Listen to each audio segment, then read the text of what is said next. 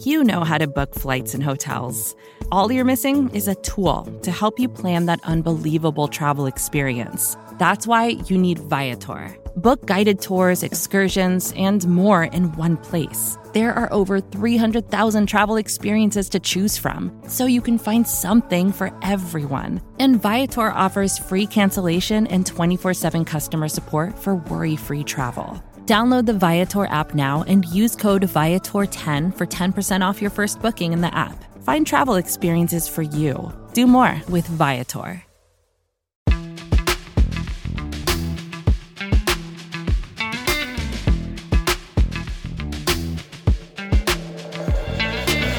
In the Academy of Country Music Awards Best Podcast entitled The Hidden Yardage Podcast goes to The Hidden Yardage Podcast, hosted by Martin and Mark Lane of the Blogging the Boys Podcast Network. Yay!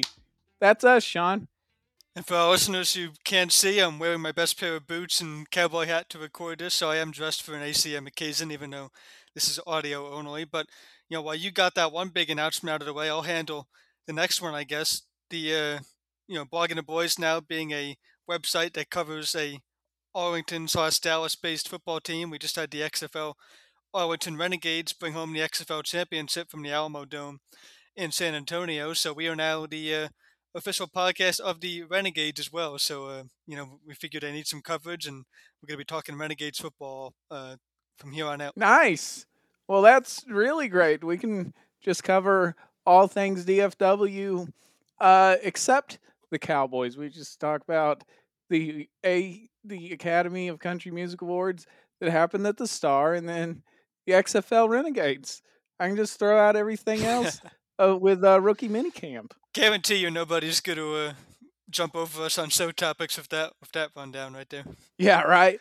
Um, so you can follow Sean Martin at Sean Martin NFL.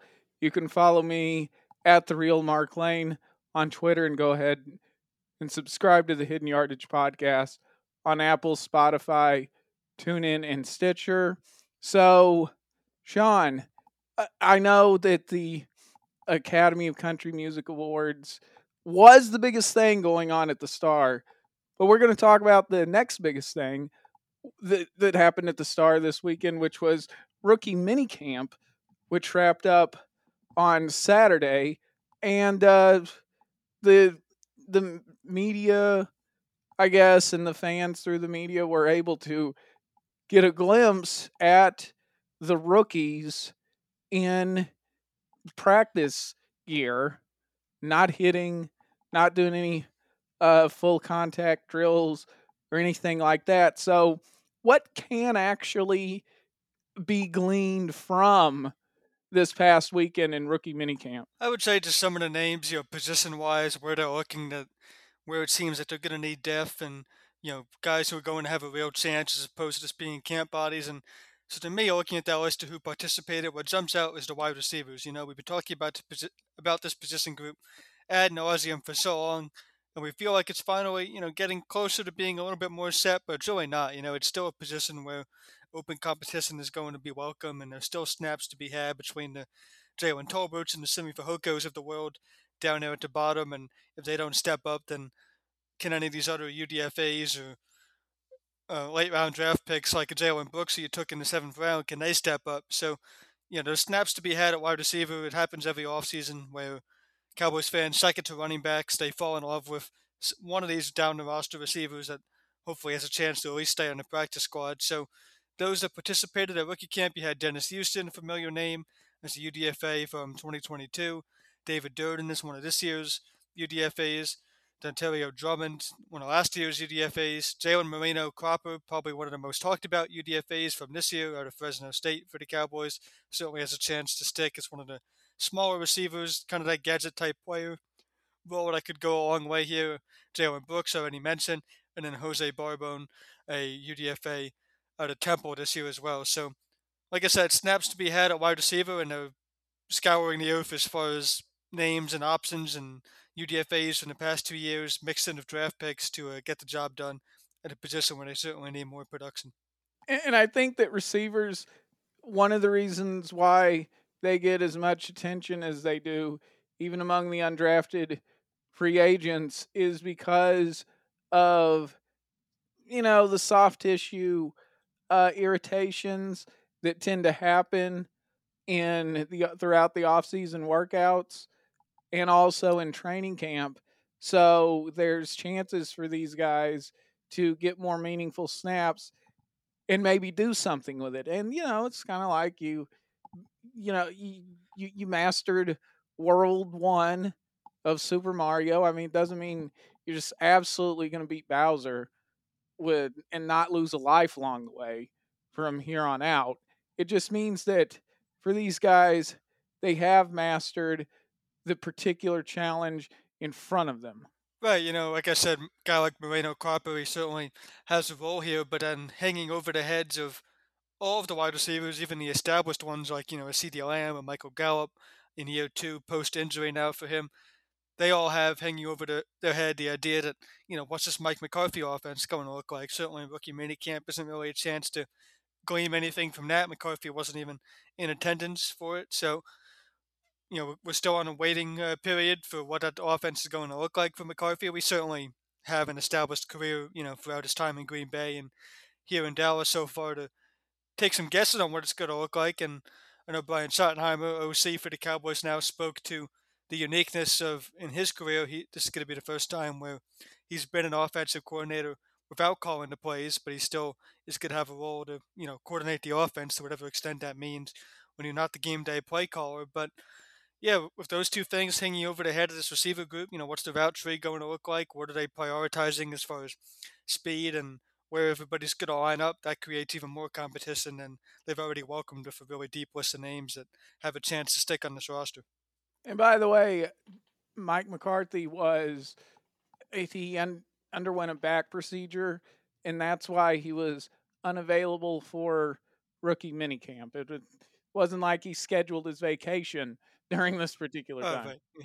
Yeah, he's not a not on a boat in Cabo or anything, you know. Right, right. He's not doing you know the Ezekiel Elliott uh, workout routine in Cabo, but w- were there some were there some of the drafted guys that again it's just it's really difficult i think for any of those guys to make any kind of impression other than with their quotes like for example luke schoonmaker saying he's going to reach out to jason witten and i think that's really all that rookie minicamp is for is just kind of uh just uh, it's it's orientation right before your freshman classes kick off. This, you know, these are the moments where they, Syllabus week, as we like to call it. yeah, I mean, it's their moments. Hopefully, take it a little bit more seriously than I ever did that. Yeah, week, it's their moments where they get to have some nice quotes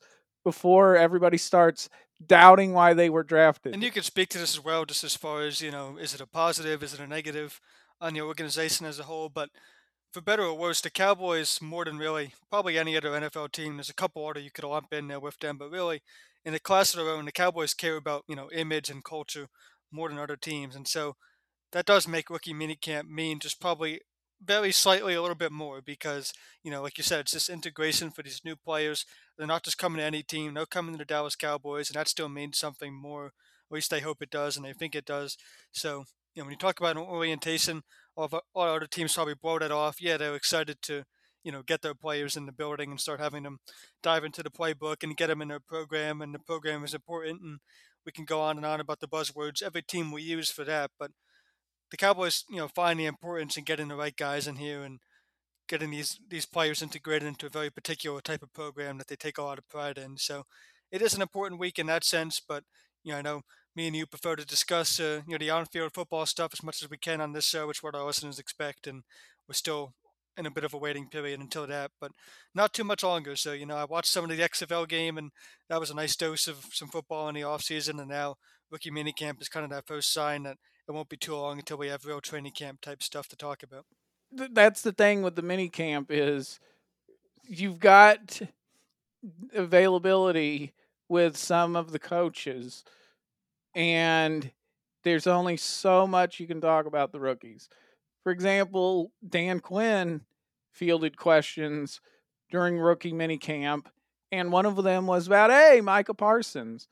And j- just the way he talked about Parsons, there's this, you know, this understanding that Parsons is going to be their guy as a pass rusher for the defense. But the way that Dan Quinn still refers to him is that he's still a linebacker. What do you make of that? It kind of confuses me that, like, I don't know why we force ourselves to, you know, Parsons is far and away the Cowboys' best defensive player, potentially best player on the roster in that mix.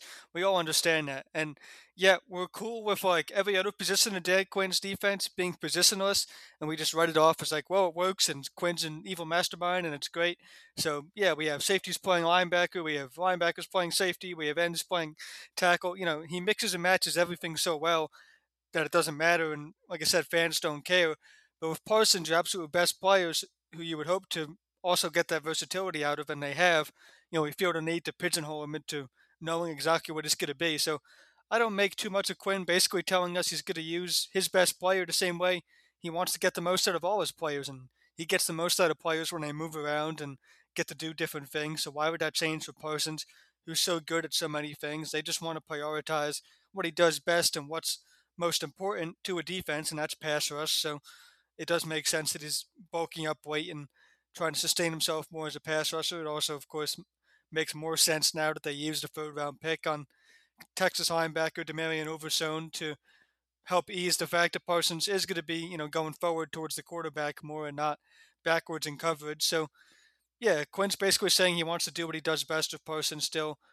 The team is saying they want to see him prioritize the pass rush. Quinn's on the same page in terms of knowing that's what he does best and wanting a defense that has a strong pass rush. That's why they've continued to invest in it. So that's really all I got from this. And also the idea that he's going to be doing a lot of his rushing from you know stand up position still, so that the de- that the offense has to identify him as a linebacker and not quite know if he's coming or going, and then he can blitz and still have that element of surprise as far as where he's lining up, as opposed to like let's say Demarcus Lawrence, where you know you know he's pretty much hand in the dirt, lined up at the left end position on most of his plays. He's still effective from that spot. He still makes plays, but offenses know, you know, that they're setting a hard edge with Demarcus Lawrence out there if you don't give them that element of surprise of Parsons, it can really be an advantage for the Cowboys defense. So it's all good news in terms of what we're going to see from Parsons, and he's right up there in the running for betting favorites for Defensive Player of the Year just because of this, because the sack totals are expected to be higher. So yeah, to me, it's just all good news of Parsons, and uh, he's doing most of his workout uh, work here in Austin, from what I've heard. So uh, I'll be sure to let our listeners know if uh, I see him hanging out there on Sixth Street or anything of the like. So I know I saw him at the Spurs game and we covered that, but yeah, I'll be sure to report on any uh, Parsons sightings going forward. Oh yeah, yeah. So you heard it here first on the Hidden Yardage podcast that Sean Martin is on the Micah Parsons beat. yeah. Um. So, but yeah, I, I think it really goes into what Bill Parcells once famously said about Demarcus Ware when the media was asking him about uh, why doesn't he pass rush more and all this kind of stuff. It was back in 06, so Ware's second year. And Parcells said, You guys want Demarcus Ware to be a pass rusher. I want him to be a linebacker.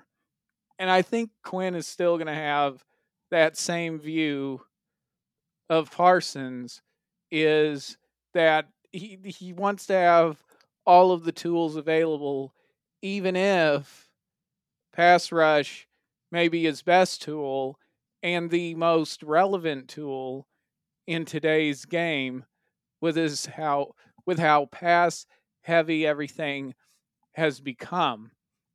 So I think that's playing into some of it.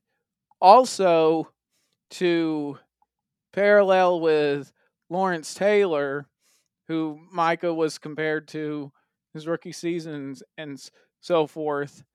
With with Taylor, he you know that was his first skill that was so great was his pass rush, and then when teams started to adjust to it, then he asked to do more as a linebacker eh, so that the they couldn't exactly key in on stopping the Giants pass rush by taking out Lawrence Taylor.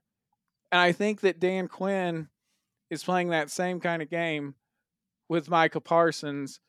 So I you know, I think that yeah, it may be more of Micah Parsons pass rushing, but I don't think that he's entirely going to have that role this season. I I still think in some regard he's going to be exactly that, a linebacker. You mentioned, you know, investing in the pass rush so that it doesn't have to be all Parsons. You know, when Mazi Smith was drafted, one of the first upside things that we all hit on was, oh, the idea of being able to line him up a nose tackle and then a Parsons running through the same gap. And, you know, so that still counts as a pass rush rep. You know, make no mistake about, you know, Parsons is coming for the A gap with Mazi Smith holding it down, which is like the first thing we all envisioned when that card got turned in for Smith. Well, yeah, both can be true in that case. Quinn can be right that that is technically a linebacker rep, and it's not you know a full time defensive end pass rush rep that we got talked into thinking Parsons is going to be doing, but it's still a linebacker rep and a pass rush rep at the same time. So we're going to see that, and we're going to see you know development on the other investments that they made on this defensive line. At, at rookie minicamp, you had fourth round pick uh, Viliami Fehoko, who has already been talked about as a guy who has the versatility to play inside, outside, three tech, defensive end, high motor guy that Quinn likes a lot. You also had UDFA Isaiah Land, who Quinn pointed out, and I found this interesting. Uh, he's had his eyes on Land ever since watching former Cowboy UDFA uh, Markquese Bell, who stuck here for a bit. So you have Markquese Bell, and then Isaiah Land out of Florida A&M was on that tape. So caught the eye of Quinn, and he's had his eyes on him for a while. That can be nothing but a good sign as far as his development and uphill battle, to say the least. And defensive end of some of the premier names that the Cowboys already have in terms of making this roster. But yeah, it's going to be a versatile defense. They're going to move guys around. They've invested in what they have up front to help this back end, you know, gel together, considering how many players they use there and injuries that they always seem to sustain and what you're going to have to go through there. But there's going to be games where Parsons, you know, his best skill and trait that you're going to need is I'm thinking about those Eagles games where they appear built to just misdirection teams to death this year with you know Jalen Hurts' running games and think back to what he did most recently in the Super Bowl and then adding D'Andre Swift and those stable of running backs that they could just misdirection you with. So do you want Parsons always, you know, flying around Hurts and letting him step up and create those rushing lanes, or do you want him freed up to go sideline to sideline and stop some of these option running plays? You know, you'll see a mix of all of that, like I've been saying. So, yeah, thinking about those Eagles games is something that you're going to want that versatility in particular for Parsons. I know we talk about this team being built specifically to beat the 49ers and getting over that hump in the playoffs, but that starts with maybe reclaiming the NFC East title and being able to avoid the 49ers to some extent. And they can do that. It's going to take beating the Eagles, you know, at least once in your divisional game. So that's a highlight matchup for Parsons to really be that jack of all trades player that we got scared he wouldn't be at, at the beginning of the all season with the start of rookie minicamp, we're hearing that he's pretty much just going to be the same old Parsons with just a slightly added benefit to what he does best, which is getting after quarterbacks. Yeah, but here's the thing the defense, they could play just at an absolute great level, and they could be the 2000 Ravens. But if the Cowboys don't get their kicker situation straightened out, well, it could be trouble for them. And over the mini camp, John Fassel talked about veteran options available for Dallas. He gave three specific kickers that are on the street right now, but he also mentioned a fourth that Cowboys fans are very familiar with. I think everybody is familiar with in Brett Maher. Sean, would you bet your life on Brett Maher if they brought him back? and he was kicking for the Cowboys again, would you bet your life on it like the old Groucho Marx show? Man, I don't know about betting my life on it, but you know, actually, oh, you got me looking at both ACM award nominees and kicker stats in preparation of this show, so it shows where we are in the all season. But you know, Brett Maher, hey, to his credit, he was you know 14 of 14 last time kicking for the Cowboys last year on field goals from 20 to 39 yards. Out of 62 from that range in his career, he's only missed four. So that's really the range where if you have an offense they're expecting to have with the Cowboys, that is, you know, Brian Schottenheimer said this too. They've always been near the top of the league in points and output. I know we talk about some of those being, you know, empty yards and they don't get it done in the big spots. Well, that's tenable too. But they put up the numbers. They have an offense that's still going to be ranked highly and count on putting the ball in the end zone to win games. So if you can be that offense and do that, which is what Mike McCarthy not only is hoping for, but really needs as far as his job security, then a kicker from 20 to 39 yards that was perfect a year ago for you and accurate throughout his entire career. That's really all you need. And you know, they like I said, they led the NFL in touchdowns at 21. They were third behind the two Super Bowl teams and the Chiefs and Eagles last year. So I always hate circling back to this point when we talk about kickers. Like, well, well you win the game putting the ball in the end zone anyway.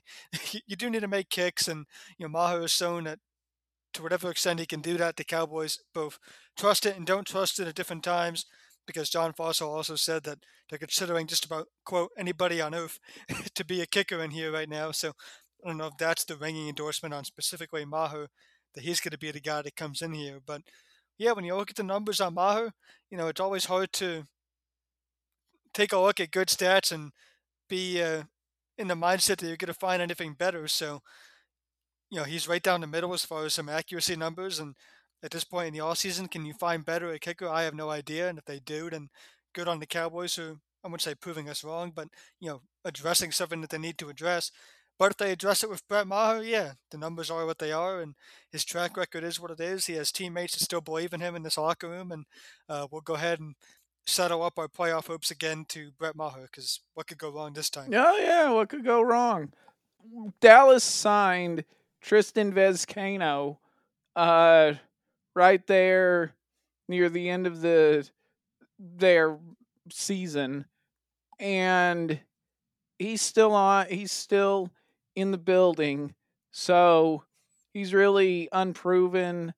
Um, just bounced on and off of practice squads and off-season rosters. Uh, he was with the 49ers in 2020 in an official capacity. Same with the Chargers in 21, and then the Cardinals in 22.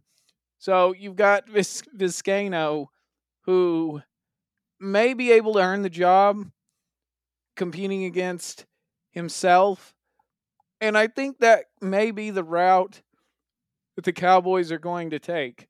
I think they're going to try to let a younger, more affordable option win the role.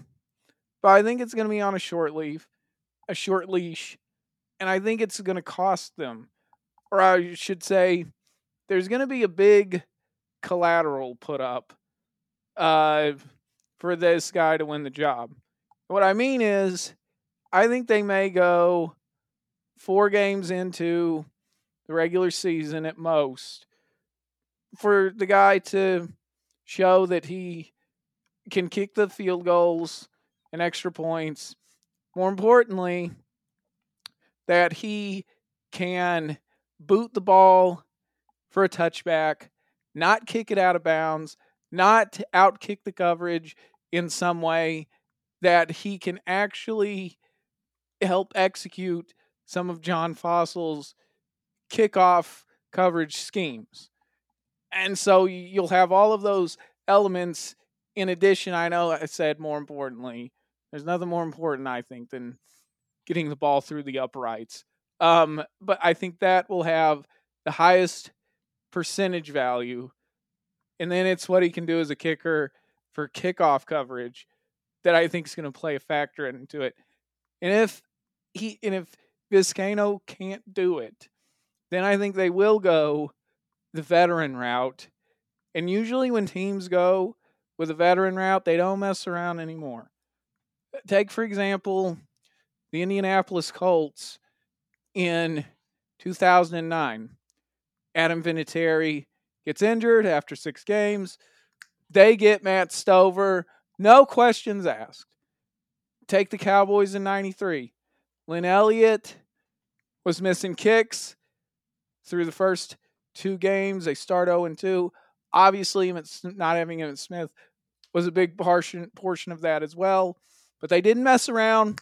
They got the proven Eddie Murray and saddled him up and defended their Super Bowl championship. So I think that's the route the Cowboys may take when you hear the names of Robbie Gould and the like mentioned by John Fassel. When you have a team that's you know finally consistently making the playoffs, and the Cowboys for as long as we've been following them have always talked about you know it's pretty much Super Bowl bust every year, and just how unfair that is as a segment for another time or what have you. But you know you have a team that goes in every year with the locker room being convinced that they can make something of this, and there's no faster way to lose a locker room potentially than you know running out a kicker who's not holding up it's not the easiest job on an NFL field, you know, skill wise, but it's the easiest as far as defining whether you're doing your job or not. You know, there's no breaking down all 22 to tell you if a kicker is doing a good good job. So it's easy to lose a locker room if it's like, hey, we're all doing our job, complex schemes, offense, defense, this, that. We're throwing for 400 yards a game. We're getting turnovers with Dan Quinn. The damn kicker's not putting the ball for the uprights. Well, that's you know something that can certainly turn a locker room and especially if it's losing you games and costing you games in the standings or you know ending your season in a playoff run type of situation. So to that point, it's almost baffling that the Cowboys don't have this addressed more at this point. But like you said, the veteran option, even this late in the off season or into the regular season, has gone well for teams. So John Fassel knows what he's doing here, and they have some names that they're going to to give a try already. And if these names can step up, then that's even better for him as far as just a roster stability standpoint and being able to develop one of these young kickers to get the job done, or you go back to Brett Maher. I mean, all options are on the table for them right now. What would you do if they got Mason Crosby? they would have to uh, move the Thanksgiving game or move the Jets game to Thanksgiving, like we all thought it would be. I mean, if the Aaron Rodgers return against McCarthy storyline is not good enough, you got to sell America on Thanksgiving on Mason Crosby against his old head coach. So that would be the tipping point for Jets Cowboys to get moved to Thanksgiving. Yeah, it would have to be, wouldn't it? I do kind of like that they're both divisional games this year, though. With the the Lions are playing Green Bay, right, and then Cowboys and Washington. So I've always kind of felt weird about divisional games on Thanksgiving because it's like it feels like a spot where you don't need to do it. You know, it's like yeah, the dedicated fans still find a way to watch, but like some people end up, you know, you're on the road or you're with family, you get distracted a bit. So it's not always a game where you can give like your full undivided attention. And divisional divisional game, that's usually what you want to do. So I always like when they use it to like highlight a different type of matchup and get a team that you wouldn't normally watch on a, even a Sunday, and you get them on Thanksgiving, and now you're watching that team with your family. So sometimes I don't like divisional games on that day, but the fact that both the Cowboys and Lions are playing in the division that makes it interesting, and we'll see what the playoff implications are for both teams at that point. Vacations can be tricky. You already know how to book flights and hotels, but now the only thing you're missing is, you know, the actual travel experience. Because is it really a vacation if you're just sitting around like you would at home? You need a tool to get the most out of your time away. That's where Viator steps in. You can book guided tours, activities, excursions, and more in one place to make your trip truly unforgettable. Viator has over 300,000 travel experiences to choose from. Everything from simple tours to extreme adventures and all the niche, interesting stuff in between. So you can plan something that everyone you're traveling with will enjoy. Real traveler reviews give the inside scoop from people who already been on the experiences you're considering, so you can plan with confidence. Free cancellation helps you plan for the unexpected. And 24 7 customer support means you can travel worry free. Download the Viator app now and use code Viator10 for 10% off your first booking in the app. Find travel experiences for you. Do more with Viator. Indeed. Let me ask you this. So is Thanksgiving part of your five game stretch of the Cowboys schedule that may define their season? It's not. I went with, and this feels like a not a lame answer, but just you know, I would have come up with something else. But I don't see any way around the Cowboys defining five game stretch being the last five, basically the last five of the year, weeks 14 through 18. And big reason for this, looking at it, I'll give the opponents in a second here, is I don't see, you know, I, I see a stretch where you know this defense is going to be good all year. At least that's certainly the expectation and the way they've drafted. But coming off the heels of a playoff game where you only gave up 19 points and you still lost, I mean, no hating on Dan Quinn or this defense at all, but how much more defensive minded of a team can you be and still try to win? You, know, you mentioned you could beat the 2000 Ravens. Well, you know that's hasn't been replicated really since as far as that much of a defensive forward team winning a championship. So, look, this team is all in on trying to have a defense that can win games because they proved it even when Cooper Rush was at quarterback last year. So that's still great. But this is the stretch at the end of the year where we're going to find out if it's a defense that can actually go into the playoffs. And I see offenses on this schedule that will make sure that they test that to the max. I didn't see any of the stretch where the defense is really going to be tested in every single game like this to where they can't just win you the game. We all feel like they can emulate that in the playoffs, and, and it doesn't quite work out. So weeks 14 through 18, you got the Eagles on Sunday Night Football at home. We hit the nail on the head, mentioning last week that that would be a primetime game. So you got the Eagles at home, huge NFC East implications. Very next week, you're at the Bills, an offense that will certainly test you with Josh Allen. Week after that, you stay in AFC East type play, and you're at the Dolphins, offense that can stretch the field, a whole lot of speed, another good test for the defense. Versus the Lions on Monday Night Football, Week 17. That's a potential matchup of two playoff teams if the hype is real for Dan Campbell's team there in Detroit, and then Week 18 at the Commanders. You know, all possibilities are on the table for that game as far as if it's going to mean anything for the Cowboys. Are they resting starters? Are they playing for seeding? What do the Commanders look like at that point? This or that.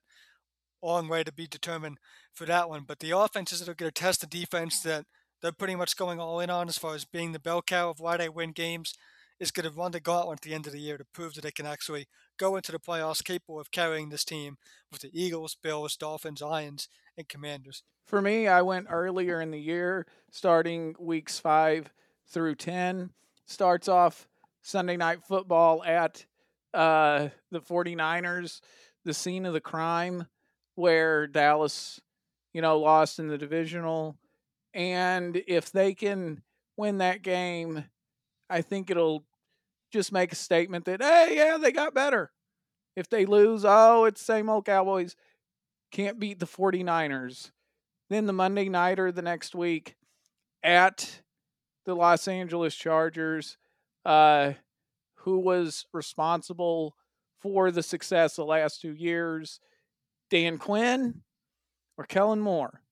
And that will be regardless, and whoever wins will be responsible in everybody's mind. Uh, the next week, the Rams, that will be, you know, a significant game because it's Mike McCarthy versus one of the younger minds in the game still respected in Sean McVay. Week nine, of course, the Philadelphia Eagles, their biggest NFC East rival. And then the week 10 against the up and comers with the New York Giants. Two games that really give you a barometer of where the Cowboys are, where their foes are, and just where the NFC East is in general. And those are my five. That's my five game stretch. Yeah, I'm picturing a doomsday scenario where, we're going into the bye after back to back losses against the 49ers again and the Chargers of Kellen Moore, and it's just nothing but distracting questions for Cowboys coaches, you know, being asked about what it was like to lose to the Niners again, what it was like to lose to Kellen or any of those things. And then you you have to come out for a Rams game and find the energy to not be already looking ahead to the Eagles or the Giants, but focus on what could still be a dangerous Rams team and McVay and all that that you hit on. So that's a good stretch to pick. I even mentioned last week that the Rams game could be a candidate for prime time because of the reason of, you know, at some point in the schedule they're going to have another Jaguars type game where they lose and nobody expected it and saw it coming. And if that game gets buried in a one o'clock window like it did for the Jags, and that's not as great for ratings as a national audience watching the Cowboys lose a game they're not supposed to. So that felt like a play for the Rams game, and it's a win-win because if the Cowboys do come out on top of that game, then you also get to hype them up as oh, you know, they beat this other fringe NFC contender. They're going to be dangerous again this year. So the way that game is positioned, where you have the Eagles and Giants coming off of it, and the NFL schedule really trying to play the Giants into being a true third contender in the NFC East. We all think it's the Cowboys and Eagles front running right now, but the fact that the opener is Sunday Night Football Week One there, and then in the night game, or then the home game being right after coming from Philadelphia, really trying to make the Giants a contender in this thing. So by week 10, we should be able to see uh, you know, what both those teams are made out of.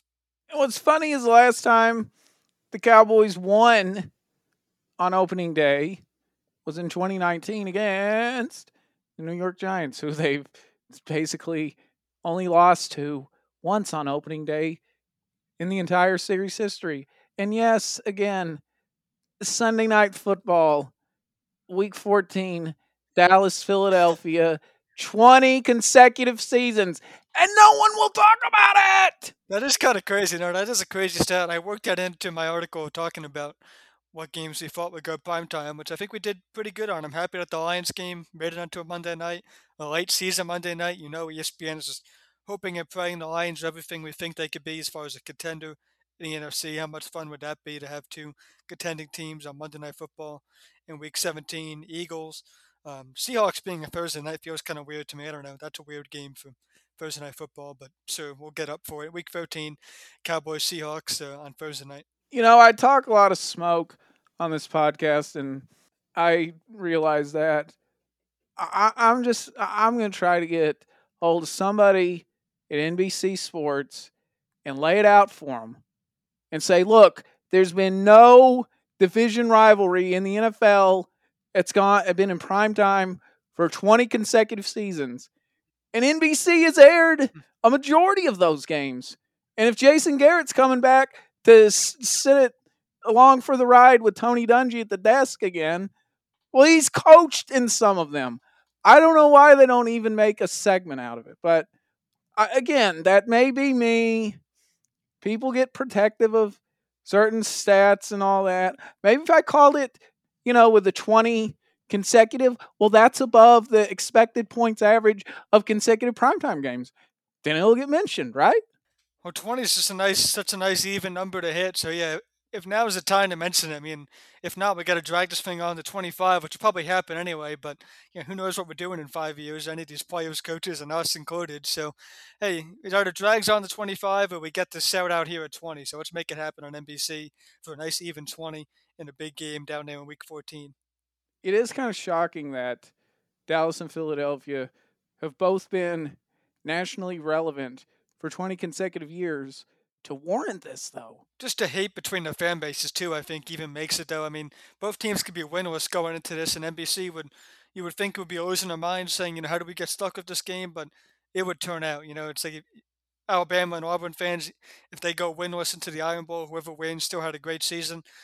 Well, you know, Cowboys Eagles still kind of feel the same way. Not so much going into this year because one team just went to the Super Bowl and the other is hoping to you know, certainly be a playoff contender again. So certainly not too much in recent history, but even going as far back as you want in this 20-year stretch, if you can find a year where the Cowboys and Eagles both weren't good, I'm sure the primetime game between them still did fine just from a rivalry perspective. Indeed. Another thing that did fine this past weekend was the American Country Music Awards at the Star.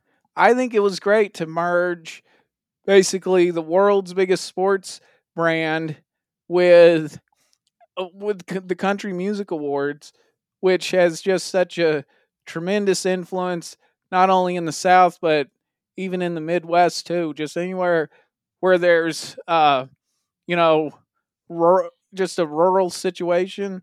Mean, people love that music. Absolutely, it was really cool to see. I'm still kind of catching up on some clips and you know some of the performances and the duets that went down.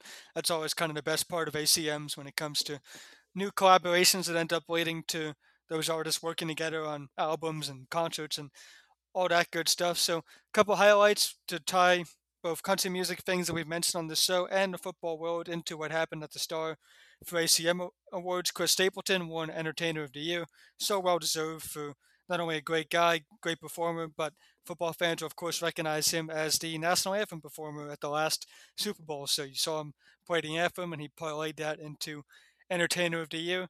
Chris Stapleton, who is about to be opening on this uh, ongoing slash upcoming. I'm not sure exactly where it's falling right now, but I know they have a couple dates coming up, including in Texas uh, in the fall. This George Strait tour going on, so anytime you could be part of a George Strait tour, it shows that you're worthy of Entertainer of the Year, and that's where Chris Stapleton ended up. Female Artist of the Year, no surprise to anybody that listens to anything country. Lainey Wilson has been a rising star for a long time. Um, so he played. He had a busy weekend in Texas a couple weeks ago. She played the last weekend of Austin Rodeo, or the last day of Austin Rodeo on a Friday night, I think, and then Saturdays she was in AT&T Stadium as part of the ongoing Luke Combs tour. He's been playing with him and opening with Luke Combs, who of course was nominated for plenty on this night as well. Lainey Wilson also took home album of the year with Bell Bottom Country, which has a lot of songs that I like. So she's been on fire. Can't wait to get new music from Lainey Wilson, who won Female Artist of the Year, in a really great crowd of uh, nominees too. I don't have all of them in front of me, but you had some big names there like Carly Pearce, who was on Kenny Chesney's tour. You had um, Miranda Lambert, who I know a lot of fans of down here in Texas. So Lainey Wilson sticks out from the crowd there. Group of the year, this is awesome for me to see personally. Old Dominion getting out. I don't know how fair this is to say, but getting out from the shadows of a Kenny Chesney tour. They've been the perfect opener to Kenny for years. He's had them on the road, which is still a huge deal to be you know an opener for a guy like Chesney. But Old Dominion and Kenny have gone together for years. They finally have their own tour though. It's going on right now. Their own headlining tour and they won Group of the Year.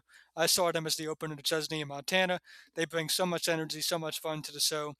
You could tell in their performance that they've learned a lot from being on the road with Chesney's band. They sound very similar and they perform kind of the same way, the way they move on stage and everything. So, Old Dominion, those guys are awesome, and to see them win Group of the Year, that was really cool. And then a little hat tip to a classic country. You know, I don't think any current artist pays respect to classic country better than Cole Swindell right now and his song "She Had Me at Heads Carolina," which is of course a tip to the original Jo Dee Messina's uh, "Heads Carolina, Tails California." It won single and song of the year, and he got to perform it with Joe Messina uh, coming on stage with him. So that was a cool crossover. Cole has a number of songs that mention, you know, throwback type country, and it's not done in that arbitrary way that a lot of artists are doing, where it's not as meaningful. You know, I think of a song like "Damn Straight" by Scotty McCreery, which references a bunch of George Strait songs. That's another example of one that's actually well done. So Cole Swindell, a lot of really cool songs, but probably none cooler at the moment, of course, than the single and song of the year. She had me at Heads Carolina, a cool live performance of that. The other live performance I did watch was Lainey Wilson, again, your female artist of the year, uh, singing Grease, and they had pyrotechnics going off in the background and a lot of cool stuff there. So, yeah, like I said, it's still a little bit for me to catch up on over the weekend, but from what I've seen and from all these nominees, country music is in good hands going forward, and I'll be sure to tell our audience uh, the next country show I plan on attending. So hopefully that's sometime soon this summer. Yeah, and we'll have to have an update on that. Uh, let's go ahead and get the Cowboys' birthdays before we get out of here on Monday. Emmitt Smith turns 54 years old. Uh, everybody knows who Emmitt Smith is. Uh, then on Monday, just for Sean, Nate Hemsley played linebacker from 97 to 99 turns 49 years old, and he's from Willingboro, New Jersey. Where's that, Sean? Hey, that's way in the southwest part of the state, so he probably grew up around a lot of Eagles fans, uh, Philadelphia sports fans in general, Phillies, Sixers, Flyers, all that, and hopefully calls the pork roll at least. But yeah, uh, that is uh, firmly in the Philadelphia territory, sports fan area of New Jersey. And then on Thursday, uh, former Cowboys All Pro left tackle Flozell Adams turns 48 years old. Those are your Cowboys' birthdays. When I met Troy Aikman, we had uh, he was giving out like some footballs and stuff and different moats, and he was throwing them to the crowd. And we had they were those are mini footballs. He had one full size one that I believe was signed, and that was going to one of our older employees, and he was going to throw it all the way across the room, but we didn't know if he was going to catch it or not. You know, catching it from the quarterback still has some life in the arm, so Troy instead walked it to her and said, "You're going to be Emmitt Smith instead," and uh, did a handoff for that. So that was uh, my most recent Emmitt, Emmitt Smith related moment when uh, our employee Beverly got the football and got to be Emmitt Smith and Troy Aikman's words to take that handoff and probably display it in her office. I got to go by her office one of these days and see if that ball is still there. Yeah, and I forgot to mention with Flozell Adams played from '98 to 09, so that means he blocked for Troy Aikman and Emmitt Smith. I think the biggest reaction I got from that picture too was just how big NFL players are, and the reason I bring that up is because I mentioned earlier in the show um, seeing Parsons, and if I do, you know, mentioning it, and I'm, I'm just thinking of how many pictures I could potentially take of people that make me look even smaller than I already am, because that, cause that was the overwhelming response to the Aikman pick was, whoa, that guy is huge, or NFL players are tall, and then Parsons is huge as well, and he's in the process of adding even more weight, so maybe I don't need a picture with Parsons. Well, you say that, but then there's Deuce Vaughn and KaVontae Turpin who are out there getting tackled by those guys. Hey, Deuce Vaughn is going to make the Landry shift an actual practical like strategy again. You know, get those linemen, big tall guys standing up, and you can hide your running back behind it, shift back down, and you don't know where Deuce Vaughn went. The Landry shift is alive and well. It's not just a victory formation thing anymore because of Deuce Vaughn. And Cowboys fans are hoping to see it at least 17 times over the next year. You've been listening to the Hidden Yardage Podcast. Follow Sean Martin at Sean Martin NFL, myself at The Real Mark Lane on Twitter. Subscribe to the Hidden Yardage Podcast on Apple, Spotify, TuneIn, and Stitcher. So there it is.